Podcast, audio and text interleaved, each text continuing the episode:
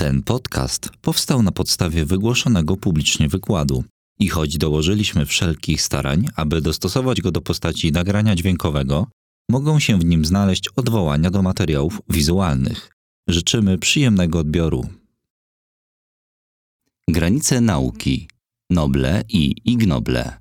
Wagner i Jaurek. Monic, Kandel. Trudna droga do naukowej psychiatrii. Bartosz Janik.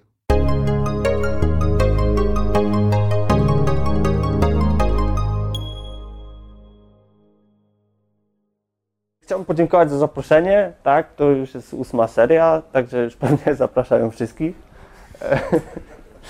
Ale i tak mi jest bardzo, bardzo, bardzo przyjemnie, że zostałem zaproszony i będę mógł powiedzieć e, kilka słów o laureatach Nagrody Nobla, bo dzisiejszy, dzisiejszy wykład będzie ich dotyczył, bo ciężko było znaleźć Ig Nobla tak naprawdę e, w dziedzinie psychiatrii e, albo dotyczącego badań dotyczących psychiatrii. Chyba są zbyt poważne te badania. No i wybrałem sobie trzech noblistów, bo wiedzą Państwo albo nie wiedzą, to się zaraz Państwo dowiedzą, że nie ma Nobla w dziedzinie psychiatrii, jest Nobel w dziedzinie e, fizjologii lub medycyny. I wybrałem sobie trzech noblistów, którzy wprost związani są z psychiatrią. Jest to Juliusz Wagner-Jaurek, Ega Moritz, Moniz i Erik Kandel. Ale zanim o nich opowiem, bo ich badania są naprawdę bardzo ciekawe i powiem za co dostali e, e, nagrody, e, za co do, zostali uhonorowani nagrodami Nobla i jak mniej więcej wyglądałoby to teraz, jeżeli dzisiaj chcielibyśmy im dawać te nagrody Nobla za to, co kiedyś zrobili, no najpierw będę musiał troszeczkę powiedzieć o problemie naukowości psychiatrii, bo tak naprawdę to, co oni zrobili, no, bo to rozpościera się na no, prawie 100 lat, to jest bardzo ważne, ale dopiero, dopiero ważne to się staje, jak popatrzymy sobie na to z perspektywy pe pewnej drogi do naukowości psychiatrii. Teraz to są bohaterowie naszego wykładu, tak? Ci trzej panowie. Od, od, od lewej mamy Wagnera Jaurega, w środku Moniz i po prawej Kandel. I teraz tak są bardzo, bardzo fajni. E, no i teraz zajmiemy się tą naukowością. Teraz pierwsza rzecz jest taka, że jeżeli rozmawiamy o naukowości psychiatrii, to najważniejszą rzeczą e, powinniśmy się zapytać, co to znaczy, że coś jest naukowe. I teraz nie mogę, z uwagi na to, że wykład jest, powinienem mówić dość krótko i powinienem ograniczać liczbę wątków, to mogę no, zaproponować pewne podstawowe, e, podstawowe hasła, które mogą nam pomóc zrozumieć, co to znaczy oddzielać coś, co jest naukowe od tego, co nie jest naukowe, albo pseudonaukowe, jak niektórzy lubią a, to ujmować. Także umawiamy się, że naukowość to znaczy, że coś jest naukowe, to znaczy, że coś jest falsyfikowalne, to znaczy, że jak znajdziemy dowody przeciwko temu, to jesteśmy w stanie to obalić. No jest możliwe, zmienia, to znaczy zmienia się, albo jest możliwość zmiany w ramach tego, co wymyśliliśmy, bez nadużywania generowania tak zwanych hipotez ad hoc, to znaczy hipotez, które są generowane tylko i wyłącznie po to, żeby ocalić pewne nasze twierdzenia naukowe, które, które mają problemy w związku z tym, że pojawiły się jakieś e, badania albo jakieś dane, które przeczą im. Po trzecie, naukowość oznacza tworzenie pewnych spójnych połączeń z innymi dziedzinami wiedzy. I czwórka to jest oparcie naszych twierdzeń na pewnych systemach, na dostarczanych nam przez, jak, za pomocą jakiejś metody systematycznych danych.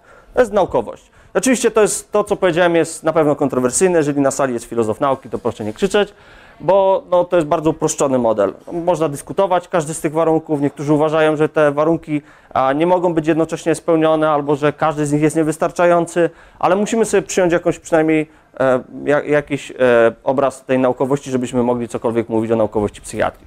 Więc przyjmujemy taki prosty, prosty e, obraz naukowości. Możemy sobie w tej chwili pomyśleć o naukowości, o czymś, o dyscyplinie, która jest naukowa, na przykład biorąc sobie fizykę za taki paradygmatyczny, paradygmatyczny, taką naukę paradygmatyczną. I teraz na czym polega problem z psychiatrią? Otóż problem z psychiatrią polega na tym, że psychiatria to jest taka dyscyplina, która podąża sobie bardzo blisko medycyny. Niektórzy powiedzą, że już teraz w ramach medycyny sobie podąża do przodu. No i staramy się do tego, jak bardzo nauką jest medycyna, dopasować sobie psychiatrię jako naukę. I teraz, e, jak zapytamy się, bo ta debata nazywa się tak naprawdę debatą o medyczny model dla psychiatrii, czy medyczny model psychiatrii, ale możemy się pytać, co to znaczy. To znaczy, że w psychiatrii powinniśmy spójnie stosować współczesne, współczesne medyczne sposoby myślenia i metody a, działania, wnioskowania, dostarczania danych. I teraz, jak sobie Państwo, oczywiście mamy pewne intuicje, e, nie, mogą pochodzić z różnych źródeł dotyczące tego, jak, na czym polega e, wydawanie diagnoz i na czym polega e, uprawianie nauki psychiatrii. Mamy takie intuicje dotyczące tego, jak wygląda diagnozowanie i leczenie w ramach medycyny. I teraz możemy sobie wyobrazić bardzo dużo takich punktów, w których no, są relatywnie spójne e, działania, które podejmowalibyśmy w ramach psychiatrii, w ramach medycyny, ale możemy sobie wyobrazić bardzo dużo takich punktów, w których te działania no, nie są zbyt spójne. O, problem jest taki, że o, psychopatologia no, daje nam tylko pewien, obja, o, pewien zbiór pewnych symptomów, i na podstawie tych symptomów my powinniśmy powiedzieć, jaka choroba albo jaką chorobę ma nasz pacjent, który się u nas pojawił, i to wszystko to jest tylko tyle. Jak popatrzymy sobie na klasyfikację, zaraz będę o klasyfikacjach mówił, to klasyfikacje nam generalnie tyle proponują. I to jest taki obraz, który jest, no, przeczy takiemu medycznemu modelowi, no bo medyczny model e, w, takich, w takim paradygmatycznym ujęciu, no, to powinien nam pokazywać, co dokładnie w ciele źle się zdarzyło. Tak? No, przykład takiego diagnozowania bardzo, bardzo zgodnego z modelem medycznym jest wtedy, jak przychodzi do nas pacjent ze złamaną nogą. Ja nie diagnozuję na podstawie tego, że on płacze i on wypowiada określone słowa. Ja patrzę na jego nogę i ta noga jest złamana, jest przerwana ciągłość tkanki. I ja mówię, że on ma złamaną nogę i zaczynam go leczyć. W psychiatrii często tak nie ma. Ja ufam pacjentowi, bo on mi wypowiada pewne zdania i mówię, że jest chory na coś, bez wskazywania na coś, na, na, na jakąś podstawę, która jest realna. Bo chcielibyśmy, znaczy przynajmniej tacy lekarze, który, znaczy lekarze, tacy zwolennicy medycznego modelu dla psychiatrii chcieliby nam powiedzieć, że wszystko to, co się dzieje w psychiatrii ma jakieś bardzo, bardzo ścisłe podłoże biologiczne. No i teraz te postulaty, które są związane z tym umedycznieniem psychiatrii, to jest pierwszy jest taki, można sobie tak powiedzieć, że psychopatologia prezentuje nam przejawy zaburzonego funkcjonowania części ciała, czyli jakiej części ciała? Mózgu. Mózg jest po prostu częścią ciała, która może źle funkcjonować.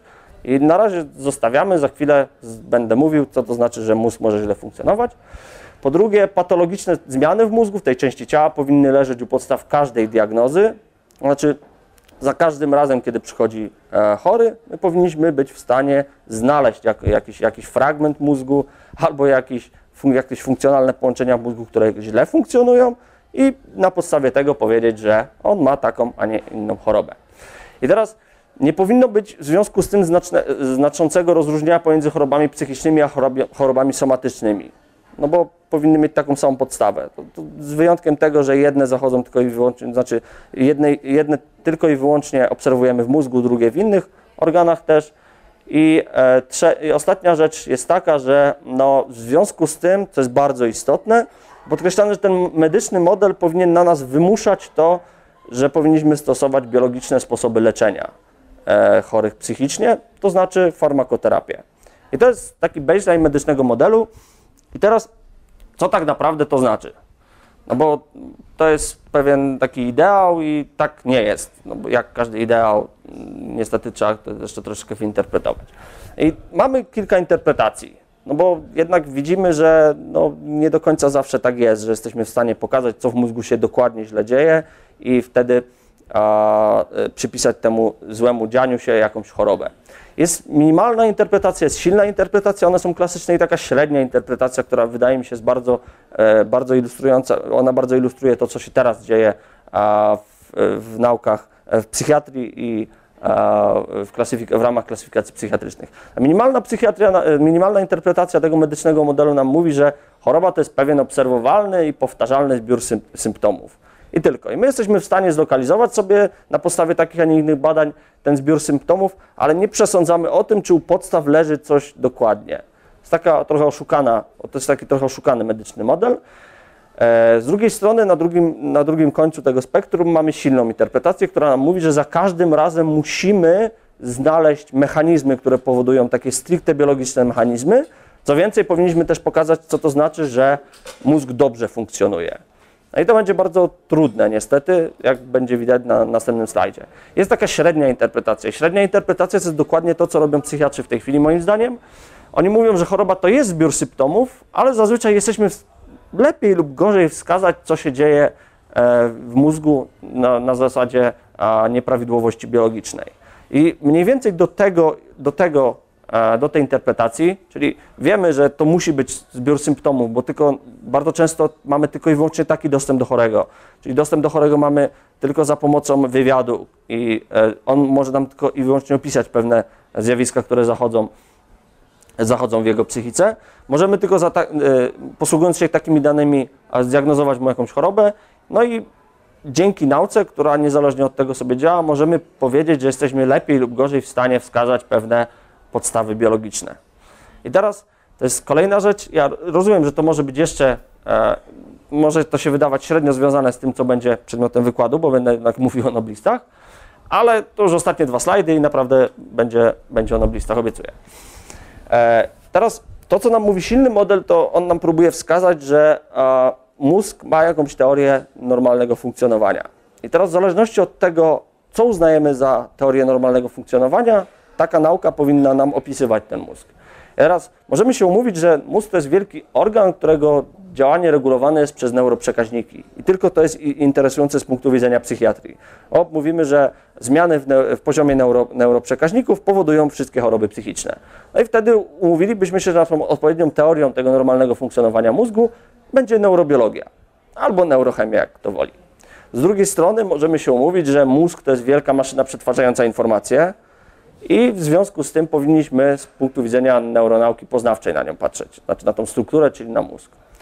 Inaczej, inaczej powie nasz noblista, do którego dojdziemy na ostatnich slajdach, Kandel, który nam mówi, że najlepiej powinniśmy spoglądać, najlepiej jest spoglądać na mózg z punktu widzenia molekularnego, aż biologia molekularna, i w szczególności przewodnictwo synaptyczne powie nam najwięcej o mózgu. No i powie też w konsekwencji najwięcej o wszystkich chorobach, które, z którymi borykać się musi psychiatria. No i jest jeszcze oczywiście, e, są jeszcze inne perspektywy. Każdy w zasadzie, kto podchodzi do psychiatrii, ma pewien e, bagaż doświadczeń i pewne intuicje dotyczące tego, jak powinniśmy analizować choroby psychiczne i to, co dzieje się w mózgu. No i niektórzy uważają, że nie da się opisywać mózgu bez kontekstu społecznego.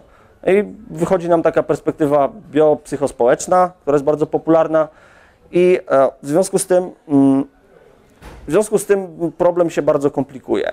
I teraz celem tego slajdu jest pokazanie Państwu, że tak naprawdę nie możemy wyróżnić jednej teorii normalnego funkcjonowania mózgu. Bo jest bardzo dużo poziomów, z każdego tych poziomów możemy opisywać to samo, to, to, samo, to samo zjawisko, które e, właśnie zaobserwowaliśmy.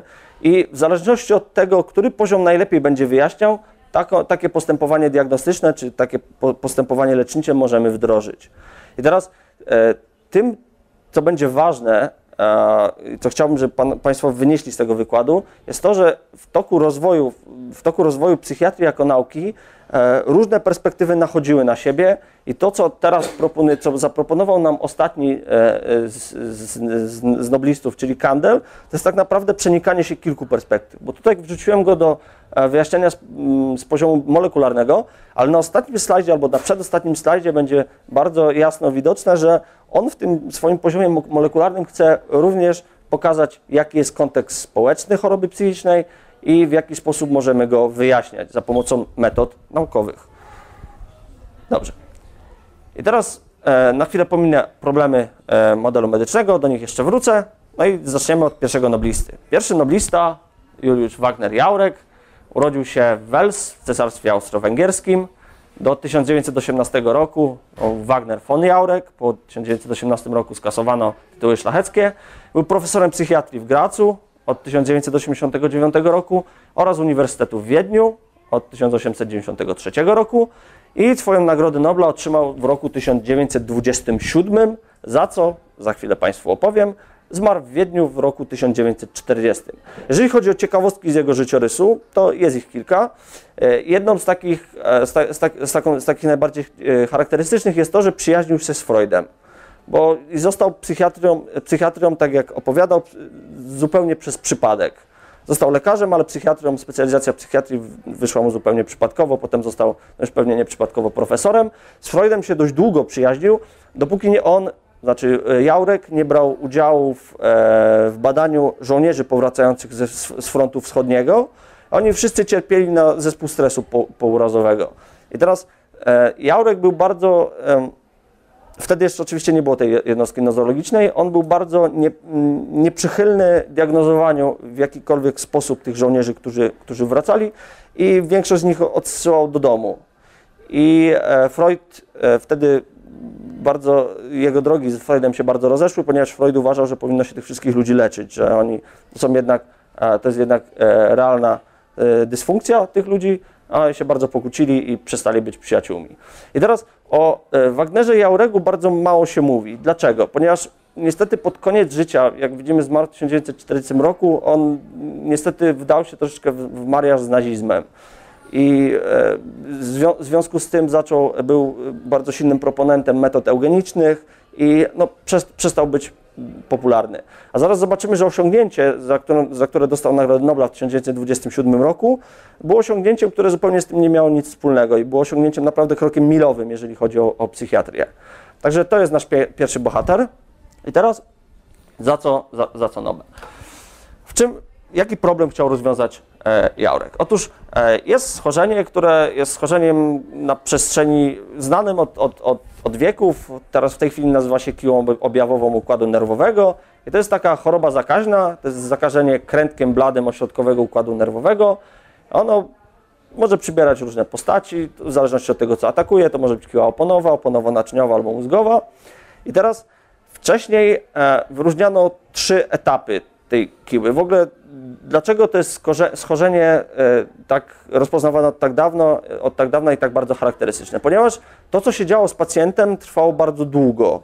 To była, to, to, to była tak naprawdę, można sobie tak, e, można by to nazywać postępującym uwiądem, bo no niestety kiła układu nerwowego atakuje, jak sama nazwa wskazuje, układ nerwowy, i w związku z tym po kolei odbiera różne funkcje e, pacjentowi, funkcje neurologiczne. I w zależności od tego, na którym etapie zostaje złapana i zostanie, zostaje leczona, no tak dużo spustoszeń może w organizmie chorego e, e, mo, mo, może, e, e, może doprowadzić do takich spustoszeń w organizmie chorego.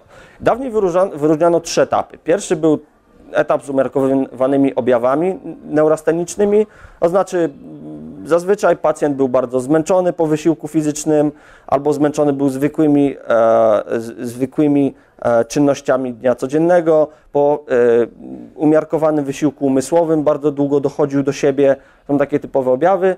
E, pojawiały się też pierwsze objawy neurologiczne, brak, w szczególności brak reakcji źrenic na światło, to jest bardzo charakterystyczny objaw dla, dla, dla tego pierwszego etapu, etapu kiły. E, drugi etap to był etap, w którym te objawy zmęczeniowe zastępowane były przez zaburzenia funkcji poznawczej i zaburzenia zachowania. Trzeci etap, no niestety nasilenie, e, to całkowite nasilenie objawów neurologicznych, pojawiało się drżenie mięśni, mm, charakterystyczne było drżenie języka i mięśni okrężnych ust, zubożenie mimiki, trudności z mową. No i później, no niestety, to, to jest straszna choroba, kompletnie odbiera jakiekolwiek e, jaką, jakąkolwiek władzę nad, e, nad mięśniami, no, prowadzi do śmierci. I teraz tak, e, od końca II wojny światowej ona jest skutecznie leczona penicylliną. Nie ma żadnego problemu. Także mniej więcej od 40 powiedzmy tam 5-6 roku to jest choroba, którą jak ją szybko złapiemy, no to postępuje, nie, nie jest chorobą aż tak niebezpieczną. I teraz dlaczego jest to interesujące z punktu widzenia psychiatrii? Ponieważ no, ona atakuje układ nerwowy, tak? I teraz e, to, co towarzyszy kile objawowej układu nerwowego, to jest cała gama zaburzeń ściśle związanych z zaburzeniami, których, które nazywalibyśmy zaburzeniami e, psychicznymi. Zaburzenia, wszystkie zaburzenia przypominające nerwice neurasteniczne, psychozy z zaburzeniami świadomości, bardzo często psychozy paranoidalne, omamy, urojenia, zmiany osobowości, szczególnie w kile mózgowej się pojawiają. Także bardzo dużo objawów się pojawia, które są charakterystyczne dla psychiatrii, i co do zasady, klasycznie zajmowali się kiłą układu, objawową układu nerwowego psychiatrzy. No teraz głównie zajmują się specjaliści od chorób zakaźnych, a jeżeli trzeba później leczyć jakieś choroby, które w ramach tego się rozwinęły, no zajmują się e, ludźmi, tymi ludźmi psychiatrzy. Ale to są e, kiła w tej chwili, jak się opisuje w podręcznikach psychiatrii, to są zaburzenia, typowy przykład zaburzeń psychicznych, które rozwijają się na tle organicznym. To znaczy, no, jest jakaś przyczyna organiczna. I teraz, za co dostał Nobla Wagner Jaurek? Otóż on doszedł do wniosku, że pomocne przy leczeniu kiły układu nerwowego może być indukowanie gorączki. To jest wprowadzenie pacjenta w stan gorączki. I teraz to jest bardzo ciekawe, bo no, sam mechanizm tego, już teraz uprzedzam fakty, faktycznie było skuteczne. I teraz nie wiadomo dzisiaj do końca, jaki jest mechanizm działania. No prawdopodobnie jest tak, że krętkowi bardziej przeszkadza gorączka niż, e, niż e, bo wywoływano za pomocą malarii, niż, e, e, ba, niż, niż wirusowi malarii. E, I teraz e, indukowanie gorączki było znane od, od wieków. To nie jest tak, że Jaurek wymyślił to, że to, to, był, to był jego oryginalny pomysł, ale doszedł do wniosku, że no, to może być stosowane nie tylko w, w, w terapii, e, w terapii innych chorób, no bo stosowane było też w innych, ale w wypadku kiły to może być bardzo, bardzo, mm, może być bardzo skuteczne. Co więcej, doszedł do wniosku, że E, indukowanie gorączki za pomocą e, prądków malarii, to znaczy, za pomocą krwi malarycznej, to jest krwi pobranej od chorego na malarię, może być wyjątkowo skuteczne, no bo malaria charakteryzuje się tym, że pojawiają się napadowe gorączki. I teraz w 1917 roku użył on krwi malarycznej do wywołania gorączki u 10 pacjentów. I siedmiu odpowiedziało dobrze na, lub umiarkowanie dobrze na to leczenie. I teraz on używał krwi chorego na postać malarii, która się nazywa trzeciaczką, to znaczy, że periodyczność napadów gorączkowych to 48 godzin, czyli co trzeci dzień ma, ma, się, ma, ma się gorączkę, czyli rozpiętość jest, jest 3 dni. I e, on wywoływał, po, no, znaczy po podaniu tej krwi wywoływano 8-9 ataków, e, do mniej więcej dwa podejścia na pacjenta, ataków gorączkowych, a później lecz, leczono pacjenta chininą, czyli w tradycyjny wtedy sposób leczenia malarii. I e, faktycznie to się udawało, bo odpowiedź była całkiem niezła i rokowania po takiej, po, po takiej terapii były całkiem niezłe dla tych pacjentów. Procent remisji był bardzo wysoki i ta metoda była stosowana do 43 roku w Stanach Zjednoczonych i do 51 roku w Kanadzie. Dopóki no, tam od, mniej więcej od 47 roku zaczęto to leczyć wszystko penicyliną. I no, ta metoda przestała być. Także osiągnięcie jest naprawdę duże. I osiągnięcie na drodze do naukowej psychiatrii jest o tyle ważne, że z jednej strony mamy chorobę, to znaczy, to znaczy mamy zaburzenia psychiczne, które mają bardzo dobrze określoną podstawę biologiczną, no bo to jednak jest choroba zakaźna i ta choroba zakaźna, której wiemy mniej więcej jak, jak, w jaki sposób e, do niej e, zachodzi, w jaki sposób jest wywoływana i przez co jest wywoływana. No i jesteśmy w stanie pokazać skuteczne leczenie. Czyli Psychiatria przestaje być czymś, co funkcjonuje w takim zawieszeniu symptomowym. Mamy tylko jakiś bardzo ogólny zbiór symptomów, no i zaczyna funkcjonować jako, e, jako pewna nauka, która może leczyć metodami stricte biologicznymi, no bo umówmy się, że wtedy to była metoda stricte biologiczna. W sumie to na, na, w tej chwili te, też byłaby, jeżeli byśmy ją stosowali. I ta metoda może leczyć zaburzenie, które jest bardzo dobrze opisane pod względem biologicznym, a jednocześnie jest zaburzeniem psychiatrycznym. Albo przynajmniej z nim w bardzo silny sposób stowarzyszone są zaburzenia psychiatryczne. Więc to jest Nagroda Nobla w dziedzinie fizjologii i medycyny w roku 1927. E, Jaurek dostał ją sam. Był do niej nominowany chyba 17 razy, tak na marginesie. Teraz druga osoba, drugi, drugi bohater to jest Ega Moniz. I teraz e, tym razem mamy kogoś, ma, mamy, mamy człowieka, który w 1874 e, roku rodził się w Portugalii, w Avanca. Był profesorem Uniwersytetu w Lizbonie w 1911 roku. I teraz, co ciekawe, on zaraz wam, Państwu opowiem, że e, dostał e, Nagrodę Nobla za opracowanie czegoś, co nam się najbardziej kojarzy ze słowem lobotomia przedczołowa. To, to Precyzyjnie nazywa się to leukotomia, bo lobotomia to, to nie do końca e, egamonic. Natomiast był trzy razy nominowany do Nagrody Nobla za opracowanie angiografii mózgowej. To jest bardzo ciekawe. Angiografia to jest taka metoda badania żył poprzez podanie kontrastu. Ona jest powszechnie w tej chwili stosowana, angiografia. I Ega Moniz to był człowiek, który opracował angiografię mózgową. To jest, to jest bardzo ciekawe. Niektórzy mówią, że powinien, bardziej powinien dostać tę, tę, tę Nagrodę Nobla za opracowanie tej metody. Natomiast dostał ją w 1935 roku za opracowanie zupełnie innej metody, ściśle związanej z psychiatrią, jeszcze bardziej niż tej metody chyba związanej, którą opracował e, Wagner Jaurek. E, Nobla w dziedzinie fizjologii lub medycyny dostał w roku 1949, więc dość późno, późno zmarł w 1955 roku w Lizbonie.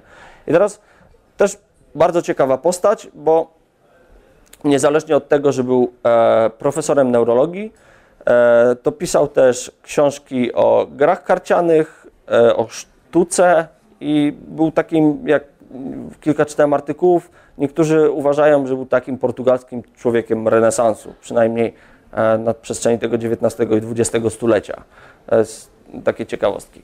I teraz, za co Nobel?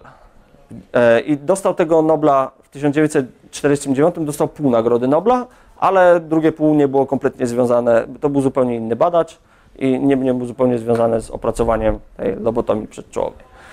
I teraz za co, za co Nobel? Otóż e, Monit doszedł do wniosku, że na podstawie badań e, Ramona i Kajala dotyczących przewodnictwa synaptycznego, że wszystkie choroby psychiczne tak naprawdę ukrywają się na poziomie neuronalnym, na poziomie przewodnictwa synaptycznego.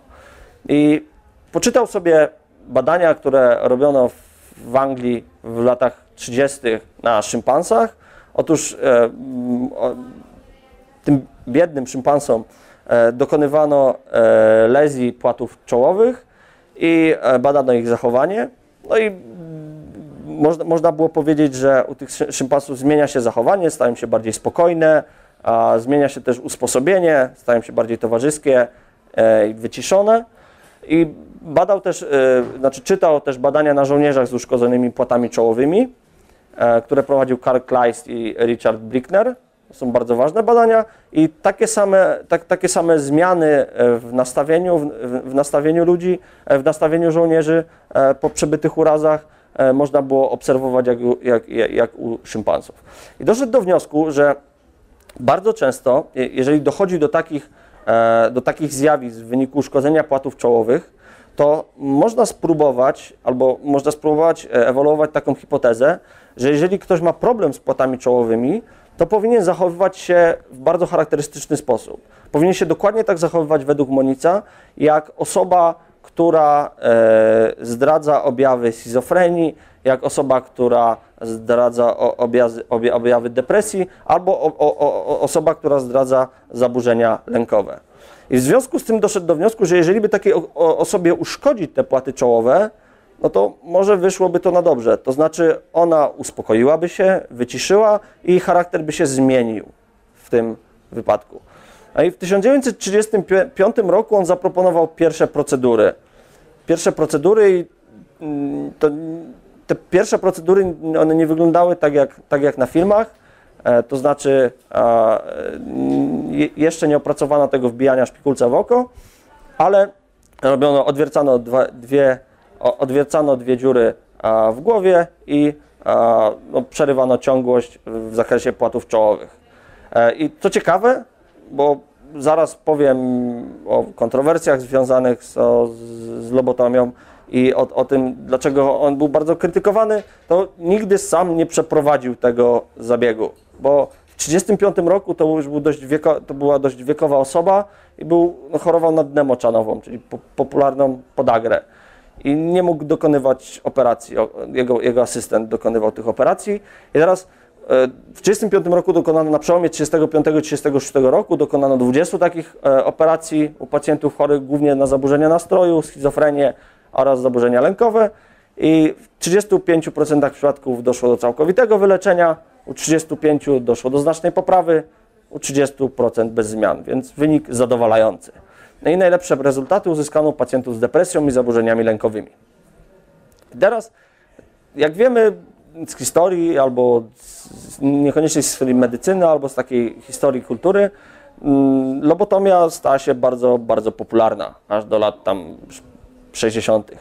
E, Głównym adwokatem był Walter Freeman i to był też człowiek, który bardzo e, rozpowszechniał idee, które propagował Monit i e, po części dzięki niemu on dostał tego Nobla w 1949 roku. On opracował też lobotomię przedczołową, a więc procedurę, która była uproszczeniem tego, co robił Monic, e, ponieważ wystarczyło w odpowiedni sposób, nie trzeba było nawiercać otworów, otworów w czaszce, tylko przez e, oczodół e, wprowadzić narzędzie.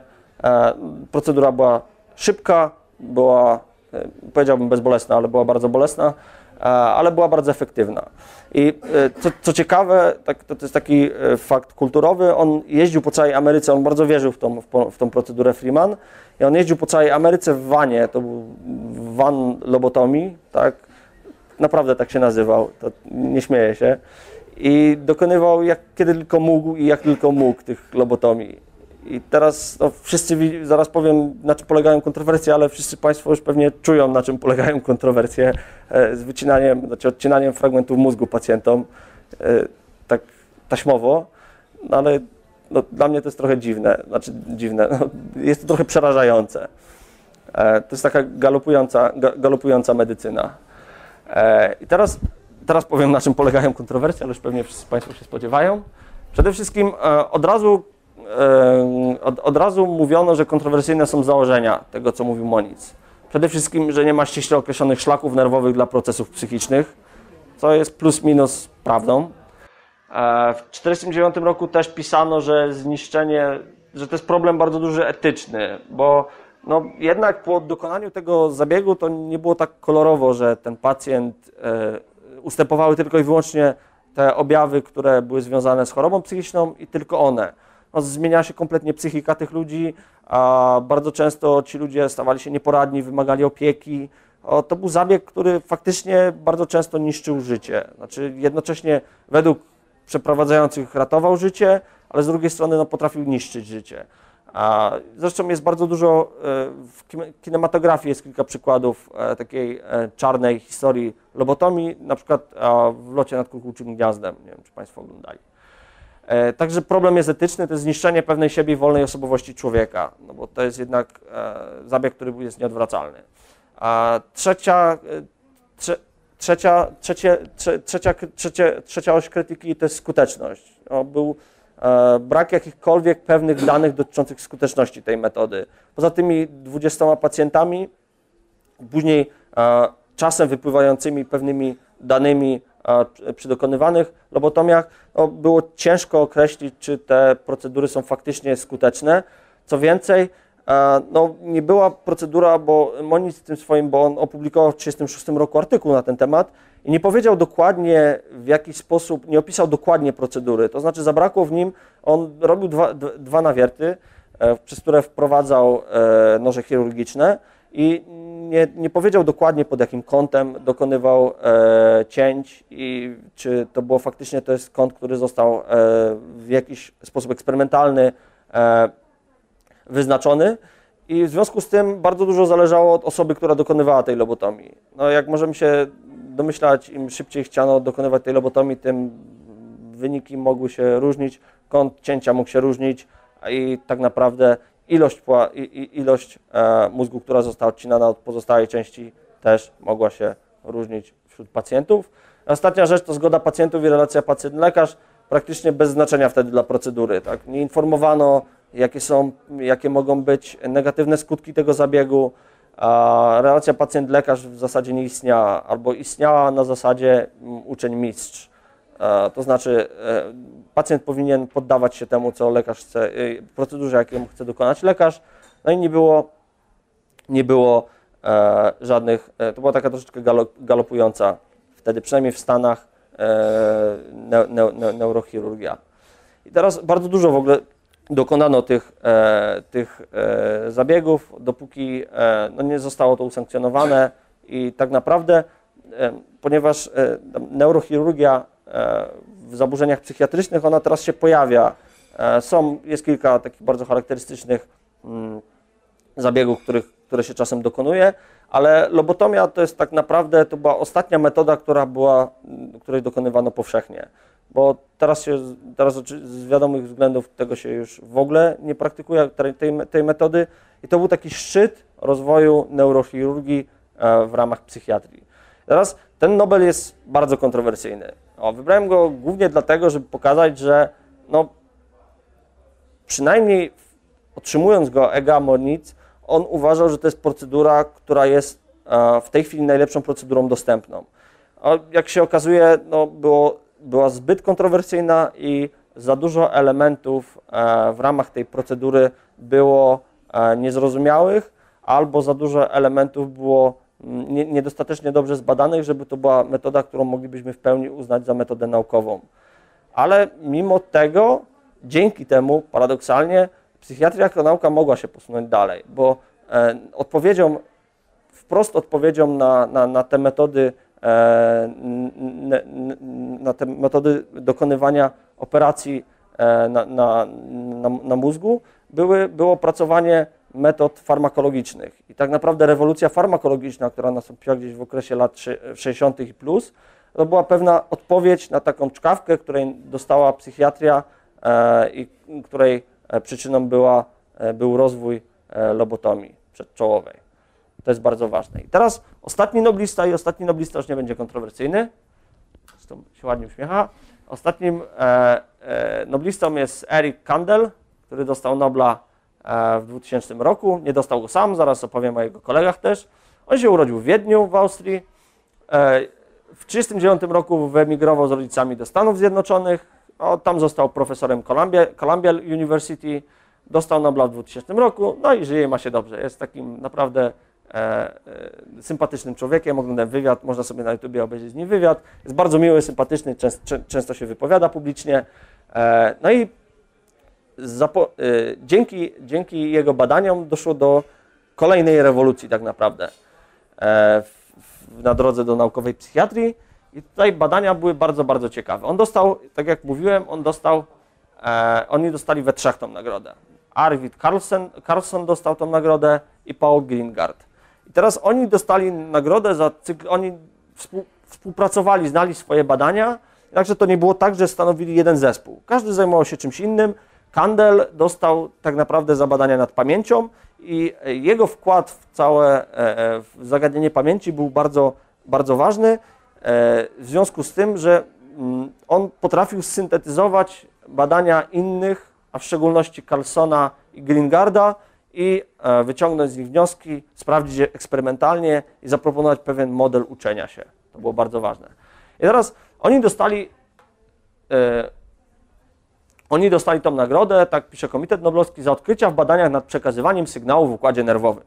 Także teraz zaczynaliśmy od kiły, która była leczona za pomocą indukowania gorączki, przechodzimy na przechodzimy przez lobotomię, która była ingerencją w mózg, bezpośrednią ingerencją.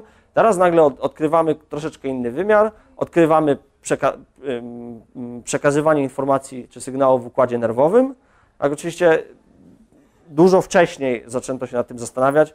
Już sam Ramon Kajal e, o, o, o tym pisał, ale to są bardzo, to co oni, za co oni dostali, są bardzo konkretne i nowoczesne badania i zaraz zobaczymy, a że no, dały podwaliny pod bardzo, bardzo wiele, mm, bardzo wiele mm, przełomów psychiatrii. Teraz każdy dostał wycinek każdego tego tortu, który nazywa się Nagroda Nobla, dla każdego z nich jest troszeczkę inny.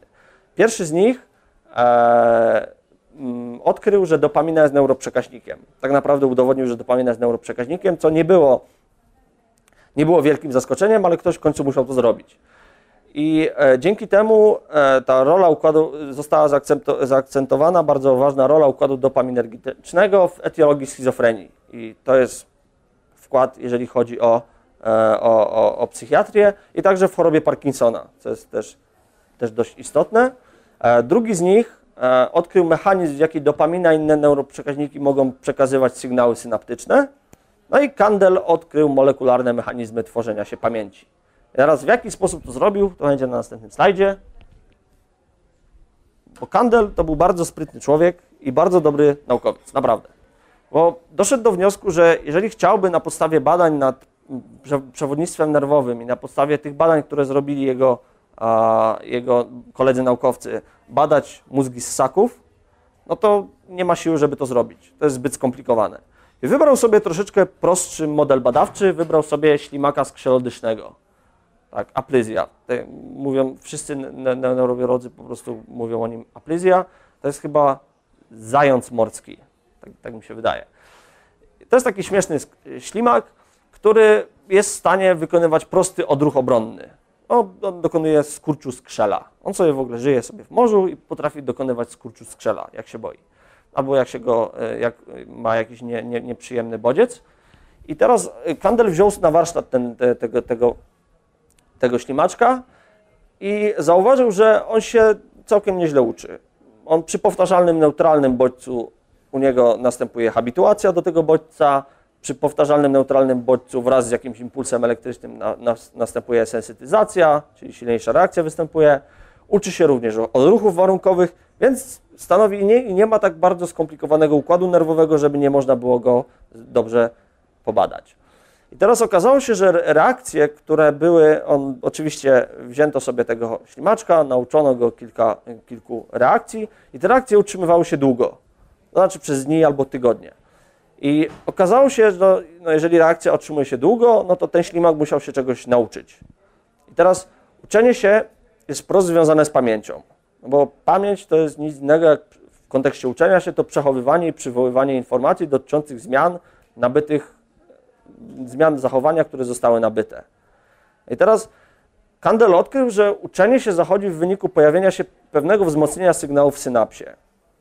Teraz w jaki sposób? On pokazał jeszcze, w jaki sposób dochodzi. Co więcej, e, pokazał, w jaki sposób dochodzi do uczenia się, do, do występowania, w jaki sposób można rozróżniać pamięć krótkotrwałą i długotrwałą. Otóż, jeżeli mamy słaby bodziec, on wytwarza tylko i wyłącznie pamięć krótkotrwałą. I teraz to ta pamięć krótkotrwała zachodzi na poziomie, no, moglibyśmy, umówmy się, na, na poziomie chemicznym. To znaczy jest pewne otwarcie kanałów jonowych w błonie neuronu i ten mechanizm on odkrył Greengard.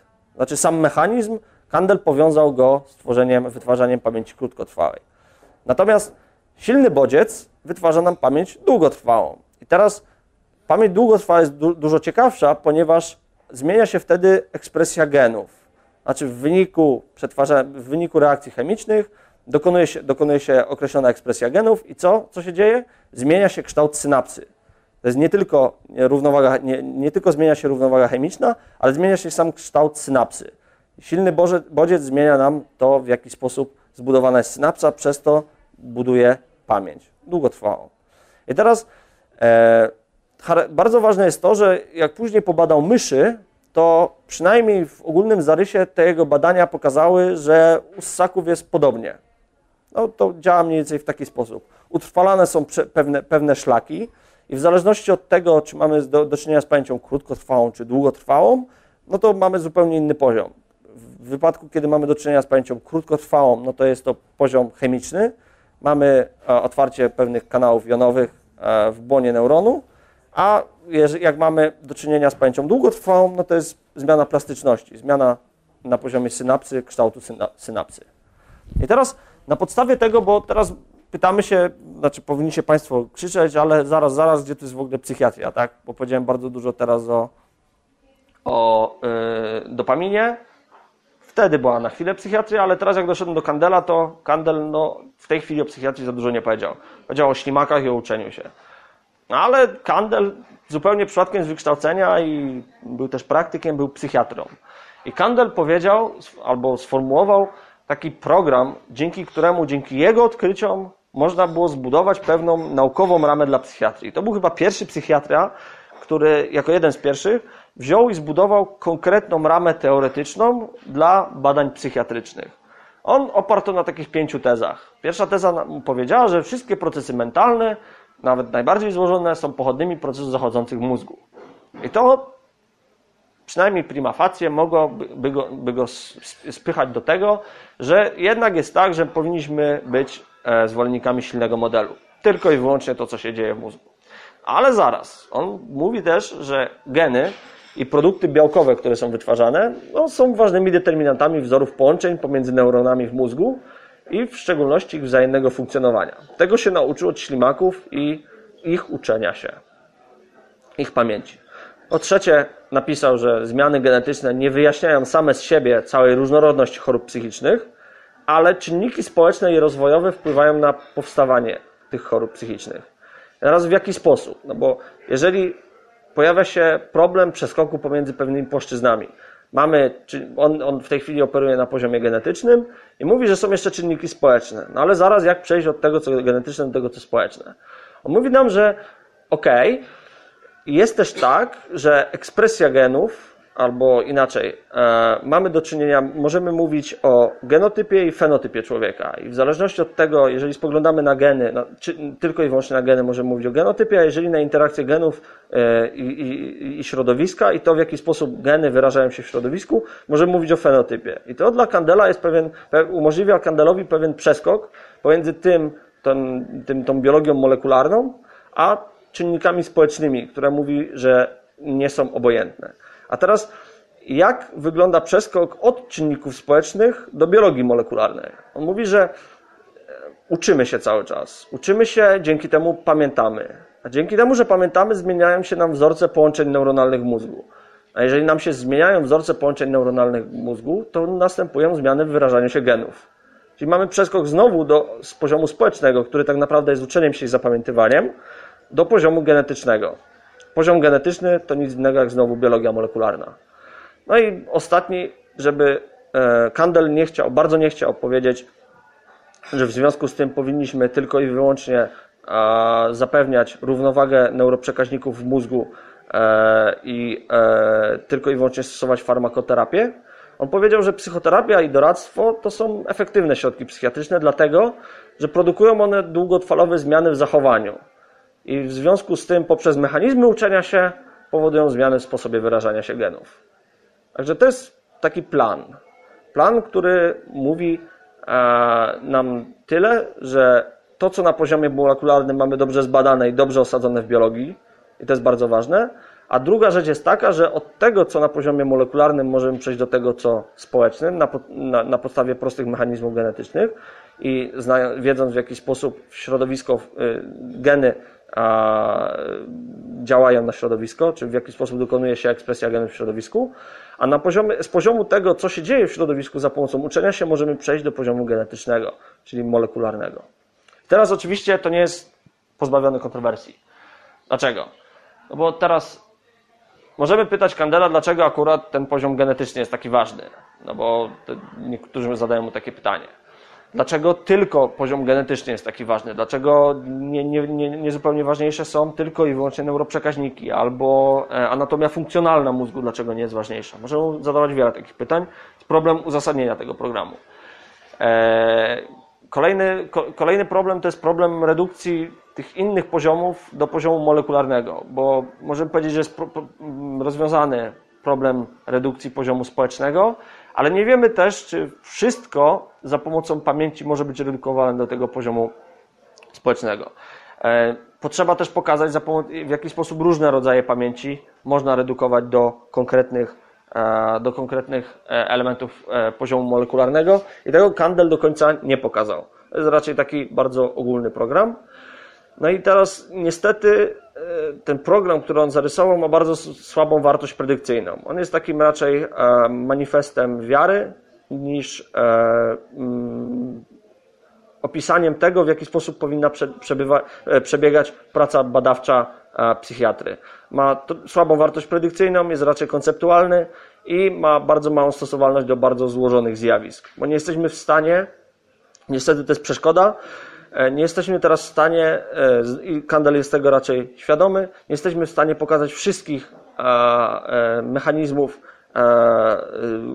wszystkich mechanizmów, znaczy nie jesteśmy, nie jesteśmy w stanie zredukować wszystkich mechanizmów społecznych do uczenia się i przez uczenie się do mechanizmów stricte biologicznych, i przez to ten program pozostaje w tej chwili tylko i wyłącznie programem. I teraz to był trzeci noblista, i ten trzeci noblista już jest bardzo, bardzo bliski tej naukowości psychiatrii, której, bo to jest 2000 rok, którą, e, którą, o której możemy mówić, że jest teraz. Bo teraz, jak sobie wrócimy do tych interpretacji tego modelu, i ja na chwilę do tego wrócę, bo już teraz jesteśmy wzbogaceni o trochę wiedzy. Mamy, tak naprawdę interesująca będzie ta teoria normalnego funkcjonowania mózgu, albo jeszcze na chwilę wcześniej. Ta średnia interpretacja, która teraz e, jest obowiązująca, Mówi nam, że choroba to jest pewien zbiór symptomów, ale zazwyczaj jesteśmy wskazać jej podstawy biologiczne. I tutaj Kandel by się dobrze wpisywał. Tak? On mówi nam, że faktycznie to, to jest tak. Co więcej, podstawy biologiczne są dobrze poznane. On nawet przechodziłby czasem do tej silnej interpretacji, bo on w stanie nam jest pokazać tą teorię normalnego funkcjonowania mózgu. Bo mózg najlepiej jest wyjaśniać z poziomu, poziomu molekularnego, tak mówi Kandel, ale poziom społeczny w jakiś sposób redukowalny jest do poziomu molekularnego. Tyle, że sama teoria normalnego funkcjonowania mózgu ma swoje problemy, które są ogólnymi problemami modelu medycznego. Bo teraz, proszę Państwa, to, co się działo, e, zaraz, zaraz zresztą o nich powiem, to, co się działo w toku e, tego wykładu, to było takie przejścia, raczej e, to nie były swobodne przejścia, a raczej przejścia takie trochę skokowe. Zauważcie Państwo, że pierwszy, pierwszy Wagner Jaurek był e, badaczem, który faktycznie opracował bardzo ciekawą metodę i poruszał się bardzo silnie w paradygmacie takim biologicznym dla, dla psychiatrii, ale ta metoda była, została wprost e, zdezawuowana poprzez następne osiągnięcia, ale w tym samym paradygmacie. Później był e, Moniz, no i z Monicem był ten problem, że metoda, która była przez niego znowu w paradygmacie ściśle biologicznym, no, miała bardzo duże problemy z stosowalnością tej metody, to znaczy e, z wynikami, e, z pozytywnymi e, wynikami stosowania tej metody oraz bardzo duże kontrowersje etyczne.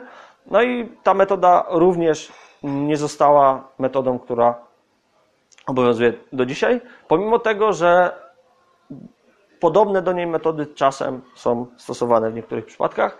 No i ostatnią osobą jest Kander, Kander, który nam mówi, że powinniśmy zupełnie inaczej na to wszystko patrzeć i powinniśmy z poziomu tak naprawdę podchodzić do psychiatrii, do zaburzeń psychicznych z poziomu molekularnego, bo to nam może dać ogólną teorię tego, w jaki sposób powinniśmy się, powinniśmy się odnaleźć w poziomie, na tym poziomie biologicznym.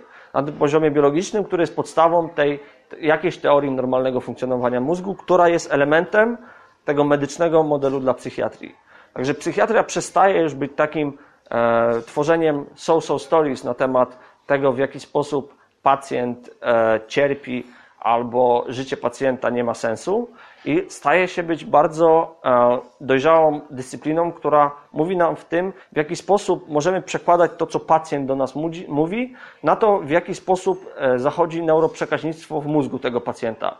I to prze, przekładanie tych elementów na ten, ten poziom mózgowy, o, po części jest zasługą tej Nagrody Nobla z 2000 roku. Oczywiście to jest tylko wierzchołek góry, góry lodowej. Tego jest dużo więcej i tych badań był, jest mnóstwo i jakbyśmy chcieli w tej chwili porozmawiać, może, może to w czasie pytań e, wyjdzie na, na, na temat tego, jakie są problemy związane z szukaniem e, tych podstaw biologicznych dla chorób e, psy, psychiatrycznych, no to to jest, to jest, to jest, takie, to jest takie pole, które najlepiej jest opisywane przez taką e, maksymę, że korelacja nie implikuje przyczynowości. No bo tak jest i w zależności od tego, ile badań byśmy nie robili, to zazwyczaj te badania to są badania korelacyjne i nie możemy nic powiedzieć e, w 100% o tym, czy e, to, co odkrywamy u podstaw, jest rzeczywiście przyczyną tego, co, co obserwujemy na wyjściu. I teraz E, ostatnia rzecz to są te ogólne problemy, problem e, modelu medycznego i to są problemy, które formują przeciwnicy. To, to nie są problemy, które ja mam z tym modelem medycznym, bo ja raczej byłbym zwolennikiem, oczywiście takim umiarkowanym. Teraz problemami są oczywiście, jest oczywiście według przeciwników brak jakichkolwiek w 100% ustalonych markerów diagnostycznych chorób psychicznych, opierających się na kryteriach ściśle biologicznych brak jakichkolwiek standardowych miar dla równowagi chemicznej mózgu, bo jak niektórzy powiedzą, że zaburzona jest równowaga chemiczna, to z automatu następuje pytanie, ok, a co to znaczy, że mózg jest w równowadze chemicznej? Jeżeli chodzi o markery diagnostyczne, to faktycznie chodzi o to, to przyporządkowanie zaburzenia do określonych zmian w mózgu, ten problem korelacji. E, jeżeli Kolejne podejście to jest takie podejście stricte etyczne i krytyka etyczna. Jeżeli to podejście miałoby zmniejszać piętno poprzez odczarowanie choroby psychicznej, to dlaczego tak się nie dzieje? Dlaczego wciąż w społeczeństwie jest tak, że to jest coś stygmatyzującego? No i teraz e, ta farmakoterapia, która jest wynikiem stosowania modelu medycznego, jest problematyczna, dlatego że leki mają bardzo du dużo efektów ubocznych. I teraz, jeżeli taki jest ba bardzo prosty E, jest taka bardzo prosty argument przeciwko, że jeżeli my teraz nie nadużywamy leków, bo leczymy tylko wtedy, kiedy powinniśmy, to dlaczego cały czas stosujemy więcej leków? I tak mniej więcej mówią krytycy. I teraz W zasadzie to jest wszystko, co chciałem powiedzieć. a Mam nadzieję, że powiedziałem coś ciekawego albo coś, co może zainteresować. Postaram się przynajmniej na wydarzenie na Facebooku wrzucić prezentację, może kogoś zainteresuje i dorobię do niej bibliografię, no bo w robieniu bibliografii do tego, co tutaj pokazałem i pokazywaniu Państwu nie byłoby sensu. Dziękuję bardzo i to wszystko.